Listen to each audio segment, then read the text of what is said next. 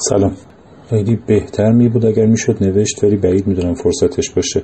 برای همین به نظرم رسید مثل اینکه بشه کار رو ادامه داد چون نوشتن یه نظم منطقی داره که آدم به آدم کمک می‌کنه تا مسیر رو اشتباه نره. متو این شکلی آزاد صحبت کردن ایرادش اینه که ممکن آدم دورش از موضوع بزنم. رسید واسه اینکه هم چارچوب حفظ شه و هم دشواری های نوشتن رو که زمان و فرصتش خیلی کمه رو بشه رفت کرد.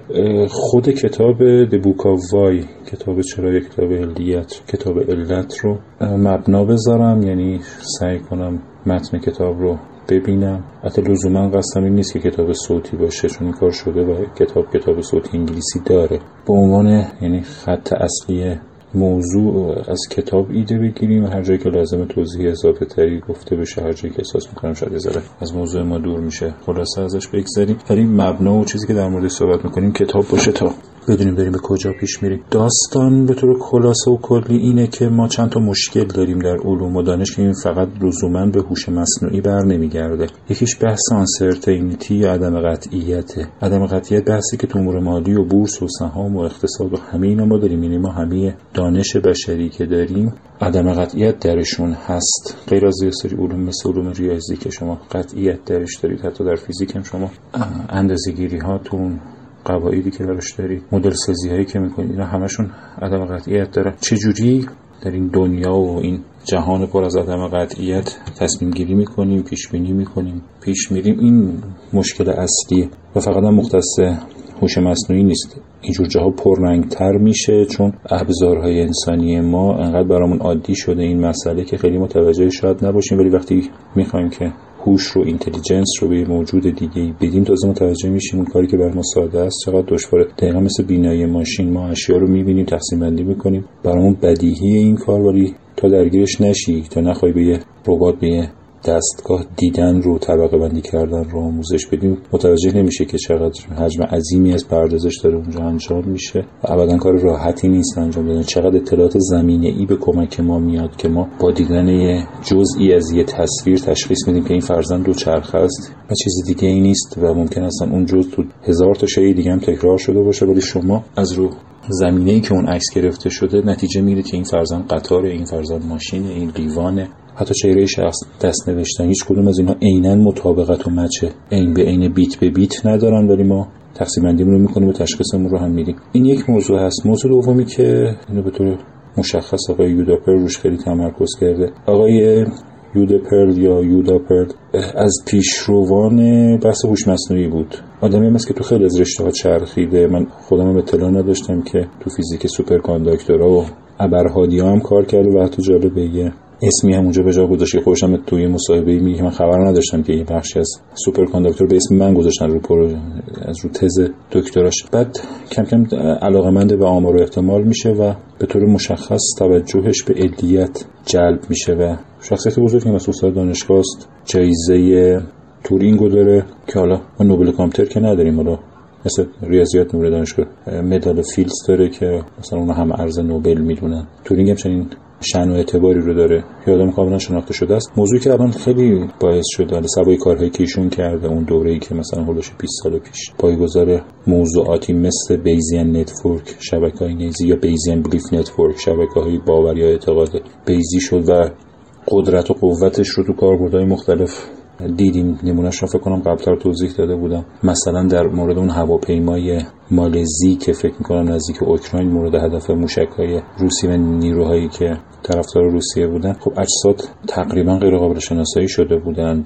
نرم افزاری به اسم بوناپارت فکر می‌کنم مال تشخیص هویت هلند تونست با کمترین اطلاعاتی که بود چون بعضی از اینا حتی خویشاوند مثلا درجه یک هم نداشتن که بیان برای شناسایی همون باقی مانده مختصری از اشیا. که حالا بگن آقا مثلا این انگشتر دستش بوده پس این پدر منه همسر منه. با data ی بسیار کم تونستی حجم زیادی فکر می‌کنم نزدیک 98 درصد اجساد رو شناسایی کنه که خب سر و صدا کرد. این یک کاربردی از یکی از کارهایی بود که یودا پرل کرده بود. البته سیستم بوناپارت کار خود ایشون نیست کار شاگردایی بوده که Bayesian network استفاده کرده بودن ایده گرفته بودن. به طور مشخص ایرادی که آقای یودا پرل الان داره به جهتگیری artificial intelligence هوش مصنوعی می‌گیره اینه که یه موضوع خیلی بزرگی رو دارید مورد غفلت قرار می‌دید. deep learning یادگیری عمیق موفقیتاش با انقدری چشمگیر شده که شما حواستون نیست که همه اینها اگر ما فرض بکنیم که پله کانی داریم از دانش بشری که ما قرار هوش مصنوعی رو پله پله به اونجا برسونیم ما هنوز رو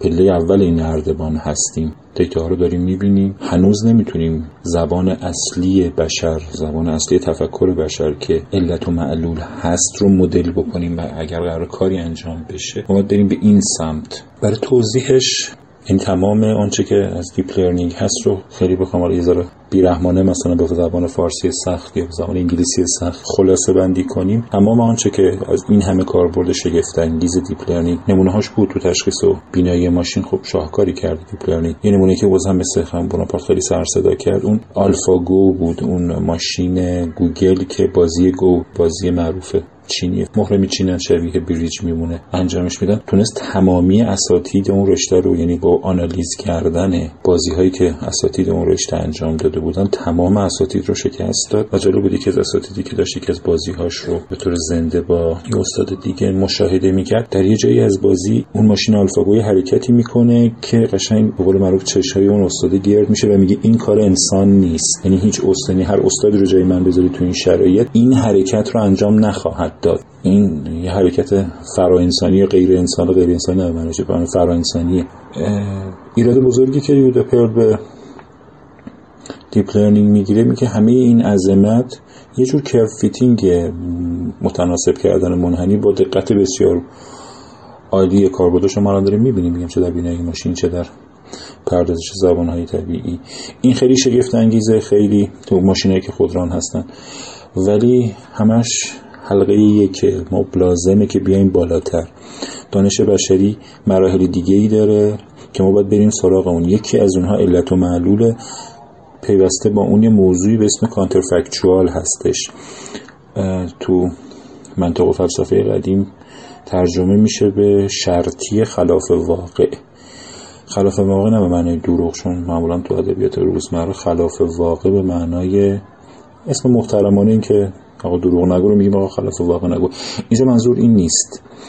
منظور جعل واقعیت نیست. اون ذهنیتی از انسانه که فرض کنید یه عزیزی رو ازش خواستیم جایی به جایی بیاد یه کاری برامون انجام بده خدای نکرده میره در راه تصادف می‌کنه اتفاقی براش میفته اون حالا که این که میگید اگر من این کارو نکرده بودم اگر من ازش نخواسته بودم اگر درس خونده بودم اگر فلان سال فلان پول سرمایه گذاری کرده بودم اگر این کار اگر فلان چیزو یاد گرفته بودم این اگه هایی که ما تو ذهنمون تصور می‌کنیم خیلی هم برامون سنگینه. یعنی ممکنه به لحاظ روانی زیر بار این اگه هایی که نکردیم اتفاقاتی که نیفتاد اگر فلان سال فلانی می اومد اگر فلان سال فلان نمی اومد چه می‌شد؟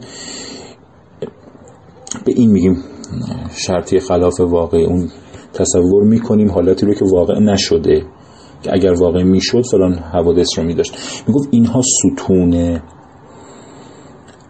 استدلال و فهم بشریه. ما باید سراغ اینها بریم. دانش بشری بیان بشری از پدیده ها یه بخششو پروفسور لطفی زاده من پروفسور لطفی تونست تو اون منطق فازی تشخیص بده که یه بخشی از بیانی که ما می‌کنیم فازی مبهمه. بارون سنگینی بارید. این سنگین عدد نداره. 250 میلی لیتر 100 میلی لیتر برای یه یزدی ممکنه 50 میلی لیتر 30 میلی لیتر هم بارون سنگینی باشه. برای کسی که تو بندر انزلی ممکنه 100 لیتر 100 میلی لیتر هم بارون سنگینی نباشه. در سال دیگه. و در روز سیل میاد. اینی که تصور ما از اینها بسته به جایگاهمون شاگرد خوبیه خوب درس می‌خونه. خوب درس می‌خونه یعنی چی؟ یعنی همه معدلش 20 به کسی که مثلا 19 و نیم باشه. ما نمیگیم دانش آموز خوب. اینو توی بخش شما تونستیم تو منطق فازی بر یعنی این مربوط به خود اصطلاحات و واژه ها میشه. یعنی خود اون مفهومه. استنتاج کردن نتیجه گیری کردن. یه سطح دیگه ایه که یوداپر به اون سمت رفته بود و مدام هم اصرار می‌کنه و صحبت می‌کنه که دارید مسیر اشتباه میرید خیلی توجهتون به اون سمت منحرف شده. این سمت خیلی کار نکرده هست و اگر به این سمت بریم ما می‌تونیم نزدیک شیم ادعا بکنیم. این یه کلی از موضوعی بود که می‌خواد خواستیم در صحبت بکنیم. الیت موضوعی نیست که در مورد صحبت نشده باشه. مهمترین صحبتی که حالا در خود کتابم ذکر میشه اینه که تا زمانی که حالا شاید بشه گفت کمتر از 100 سال. خیلی کمتر از 100 سال. کار خدا یوداپر که مثلا تقریبا برمیگرده به دو دهه پیش مال 2000 یه خورده قبلتر از اونه.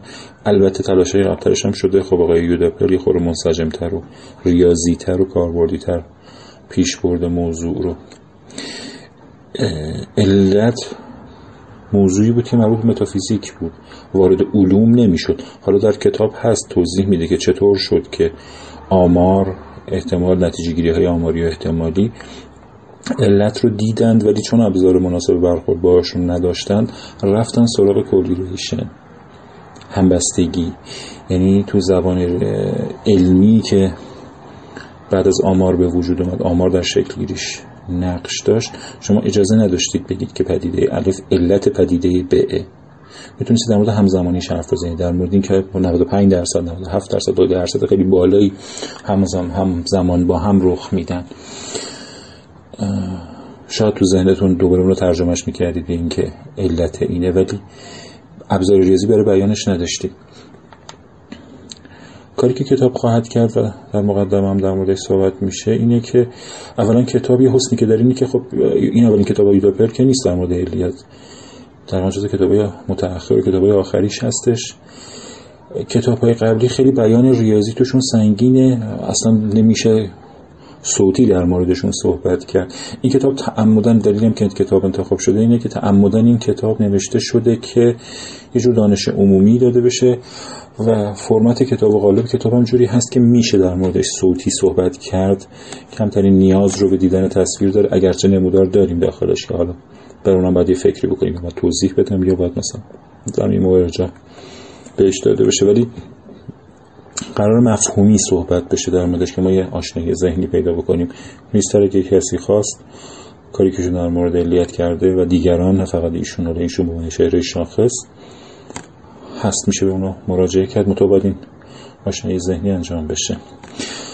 مطلبی که در مورد مقدمه نوشته جالبه میگه که من تقریبا دو دهه پیش سال 2000 تو مقدمه این کتاب کوزالیتی علیت یادداشتی نوشتم که دوستان گفتن که زیادی جسورانه است یه ذره آتیششو کم کن.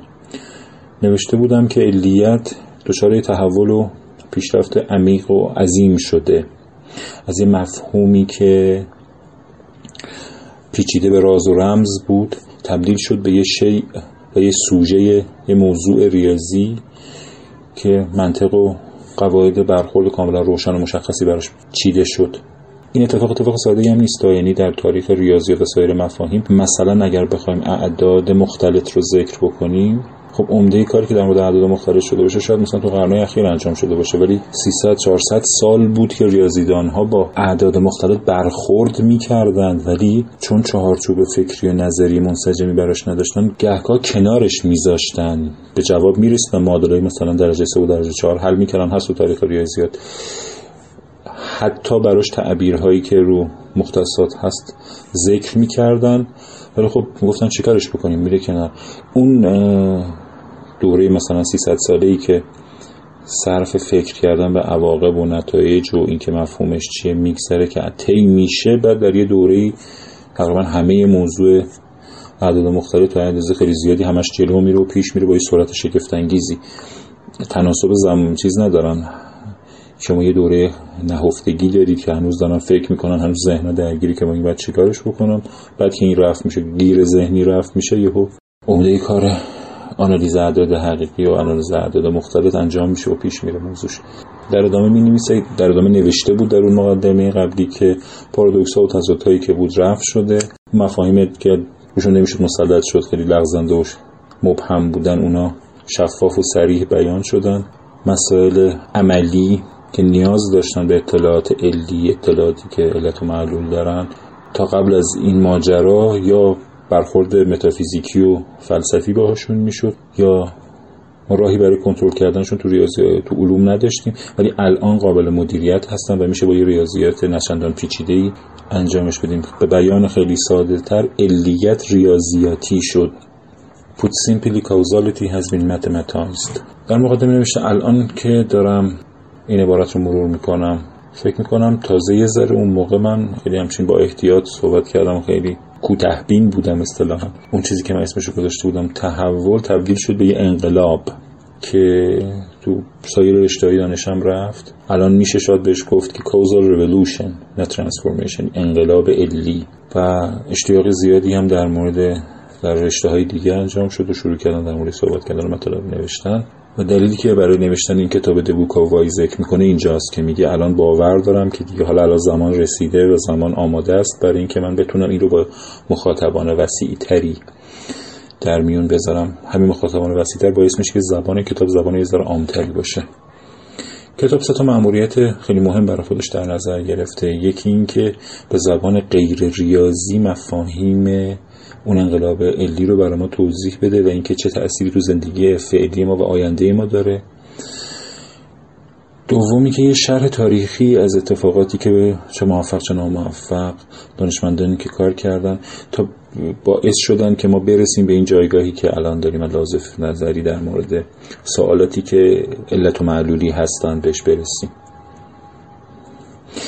و بخش سوم اینه که انقلاب علی رو دوباره برش کردونیم به مهد و جایگاهش که هوش مصنوعی بود. و قصد داره ایشون توضیح بده که چجوری میشه ربات هایی ساخت که بتونن به زبان مادری ما زبان مادری منظور زبان علیت هست. زبان مادری فکر ما. یاد بگیرن مطالب جدید رو. این نسل جدید از ربات ها اگر به وجود بیان می‌تونن توضیح بدن برای ما بگن که چرا فلان پدیده اتفاق افتاد چرا اینجوری واکنش دادن چرا طبیعت اینجوری برخورد می‌کنه ماهیت امور این شکلی هستن و جوری دیگه ای نیستن. و شاید حتی به ما در مورد خودمون بیشتر بیاموزن ما رو آگاه تر بکنن. که چرا ذهن ما اینجوری کار می‌کنه؟ ما چرا اینجوری فکر می‌کنیم؟ احساساتی که ما داریم. اگر ما یه بخشی از هوش مصنوعی که قصد داریم برسیم به یه حرفی که حالا خیلی جلوتر باید بهش بهش برسیم اینه که یه بخشی از هوش مصنوعی که همیشه خدا گیر ما بوده اینه که ما احساسات رو چطور می‌تونیم شبیه سازی بکنیم؟ پشیمانی افتخار غرور چیزی که هست اینه که به نظر میسه تا ما نتونیم از اون حلقه کانترفکچوال عبور کنیم و خلاف واقع راهی برای رسیدن به احساسات نداریم. نیاز داریم که این قدمه طی بشه تا ما بتونیم اون رو انجام بدیم. یعنی اگر ما حتی در یک جهت از هوش مصنوعی می‌خوایم بریم به سمت احساس ایجاد کردن در اون ربات هامون در اون ایجنت ها و عواملمون باید بریم سراغ علیت.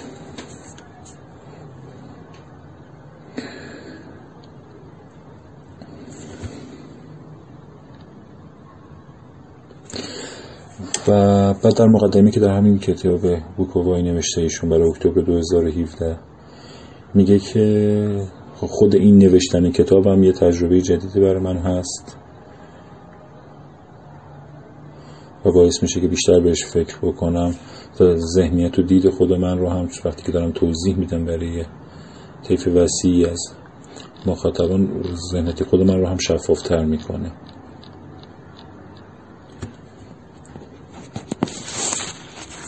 این مقدمه کتاب بود. انشالله حالا گفتم زمان رو هم کوتاه بکنم. خیلی بیشتر از یه رو تا نیم ساعت نباشه. انشالله برای قسمت بعد بریم سراغ خود متن کتاب.